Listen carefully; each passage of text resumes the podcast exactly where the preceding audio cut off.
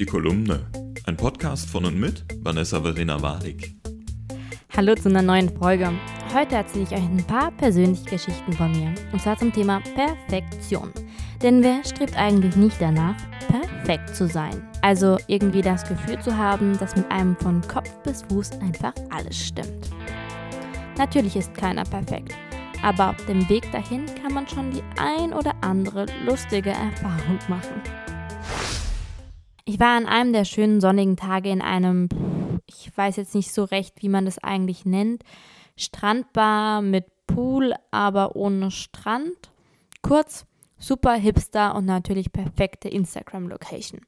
Und beim Triggerword Hipster könnt ihr es euch wahrscheinlich auch schon denken. Die meisten Badegäste strebten danach, das perfekte Foto für die sozialen Netzwerke zu bekommen. Vorzugsweise natürlich mit einem Glas Aperol oder Hugo in der Hand oder mit eingezogenem Bauch und rausgestreckter Brust.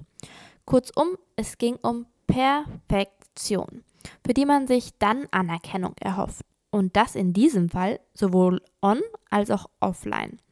Bitte versteht mich jetzt nicht falsch. Ich lade auch kein Bild von mir mit Doppelkinn oder einem besonders dick wirkenden Schenkel hoch. Aber ich finde es eben außerordentlich schade, dass wir immerzu und immerzu nur darum bemüht sind, möglichst perfekt auszusehen. Und was ich besonders traurig dabei finde, ist, dass es auch nur eine Version von perfekt zu geben scheint. Aus den mangelnden unterschiedlichen Versionen von diesem Perfektsein eifern eben alle diesem einen Perfektsein nach eben nur dieser einen Perfektion. Ich bin auch dieser Perfektion nachgeeifert und das vor allen Dingen, als ich jünger war. Gerade erst letztens habe ich eine Geschichte erzählt, die das besonders gut illustriert. Als ich 15 Jahre alt war, habe ich, wie wir alle wahrscheinlich in dem Alter, einen Tanzkurs gemacht und damals noch eine lockere Zahnspange getragen. Leider muss ich sagen, dass ich sie selten getragen habe und es eben dazu geführt hat, dass mein Kieferorthopäde irgendwann gesagt hatte, kurzer Prozess, die Dame bekommt jetzt eine feste Zahnspange und fertig. Vielen Dank an dieser Stelle, meine Zähne sind heute schön gerade, aber eine Woche vor dem Abschlussball der Tanzschule hätte das jetzt nicht unbedingt sein müssen. Echt nicht. In meinem jugendlichen Perfektionswahn habe ich es geschafft, meine Situation noch ein bisschen zu verschlimmern und daran war vielleicht Heidi Klum schuld. Kurzum, um auch noch die Jahreszeit dieses Trauerspiels zu nennen, es war Februar, Winter, kalt, keine Sonne. Aber da Ballkleider ja bekanntlich mit gebräunter Haut wesentlich schöner sind, kann man nicht nur das Herz erwärmen im Winter, sondern auch die Haut so aussehen lassen, als seien es draußen bereits seit Wochen 40 Grad mit strahlendem Sonnenschein. Also was die Werbung verspricht, muss sie ja auch halten. Ein Hauch von Sommer der Côte d'Azur binnen 10 Minuten. Läuft, dachte ich mir, mache ich, da mit 15 Jahren auch Solarium noch tabu war. Die Rede ist an dieser Stelle übrigens vom sogenannten Spraytan, also von einer Art Zuckerpaste, die man sich auf die Haut sprühen lässt. Ich habe das gemacht und die erste Frage der Dame, die das durchgeführt hat, war, wie möchtest du es denn? Eher heller oder wie von der Sonne geküsst? Ja, pff, ich dachte mir natürlich, hell ist nicht so gut. Lieber wie von der Sonne geküsst. Also schloss ich die Augen und als ich die Augen wieder öffnete, erinnerte mich meine Hautfarbe eher an einen Karibikurlaub. Aber ich dachte mir, das zieht bestimmt noch ein und das wird bestimmt super. Und leider unterschätzte ich, dass sich Farbe eben auch entwickeln kann. Am nächsten Tag auf dem Schulhof spürte ich nicht nur die Zuckerpaste auf meiner Haut kleben, sondern auch gefühlt die Blicke der gesamten Schule. Ich sah mitten im Februar aus, als würde ich den Winter normalerweise auf Kuba verbringen. Mm, peinlich. Blick nach links, Blick nach rechts. Oh Gott, alle schauen mich an. Boah. Nachdem ich den Tag in der Schule überstanden hatte, duschte ich gefühlt noch hundertmal, damit ich mich am Abend nicht ebenso zum Horst mache zum Abschluss bei der Tanzschule, ne? Und ja, ich würde sagen, ich sah eigentlich ganz gut aus, hatte ein schönes Kleid gehabt und ich hatte vor allen Dingen Glück gehabt, dass es im Kurhaus, da wo dieser Abschlussball stattgefunden hat, etwas dunkler war und meine Farbe damit eben nicht im Scheinwerferlicht stand. Einzig die grausigen Fotos, die der extra engagierte Fotograf während des Balls mit Blitz machte, erinnern auch noch heute an dieses kleine Malheur auf dem Weg zur Perfektion oder zur perfekten Hautfarbe, sagen wir mal. Ich lache heute drüber, aber eigentlich zeigt es ziemlich gut, wie vor allem junge Mädels versuchen, einer Perfektion nachzustreben, die es so nicht gibt. Denn jeder ist doch auf seine Weise perfekt. Und das Urteil anderer kann einem doch eigentlich ziemlich egal sein. Aber ja, das weiß ich heute.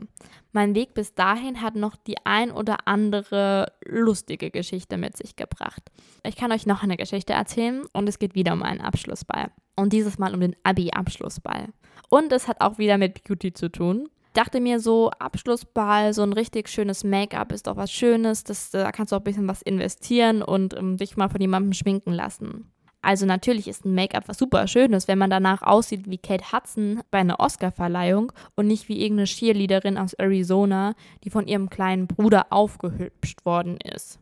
Ich habe nämlich extra die Haare machen lassen und die waren echt super. Wow, das, das sah echt gut aus. Dann habe ich mich eben schminken lassen und ich muss sagen, ich hasse es wirklich, wenn mir irgendjemand in meinem Gesicht rumfummelt. Aber ich dachte mir, einmal kannst du dir das gönnen, wer schön sein will und so, ihr wisst schon. Dann kam die Frage, welche Farbe hat denn dein Kleid? Blau, mehr blau. Oh, das ist ja super schön. Das lassen wir dann auch wieder im Make-up widerspiegeln, okay? Super, dachte ich. Wird bestimmt gut. Augen zu und 20 Minuten pinseln, tuschen, streichen, tupfen, Augen auf und hoch. Verhaltenes Lächeln in den Spiegel gegenüber. Toll. Das wirkt jetzt sehr stark. Aber das ist ja auch ein Abend-Make-up. Stimmt. Wenn es dunkel ist, sieht man nicht mehr, dass ich aussehe, als wäre ich gerade in den Wasserfarbkasten gestürzt. Kommentar meiner Mitschüler.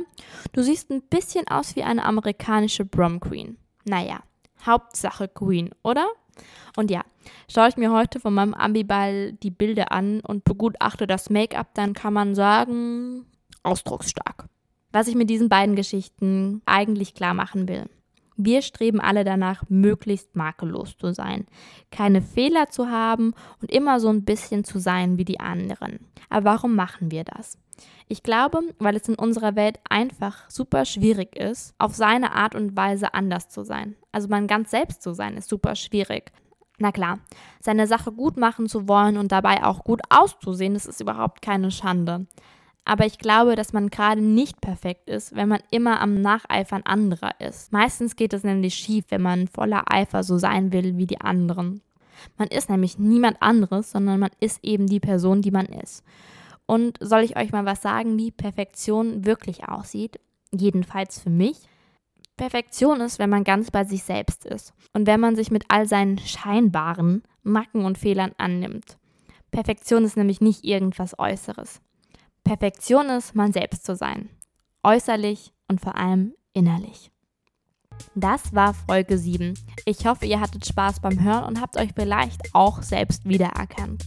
Ich bin gespannt auf eure Geschichten, erzählt sie mir sehr, sehr gerne und bis dahin bleibt so wie ihr seid, so seid ihr nämlich perfekt. Macht's gut. Tschüss. Das war die Kolumne, ein Podcast von und mit Vanessa Verena Warnig.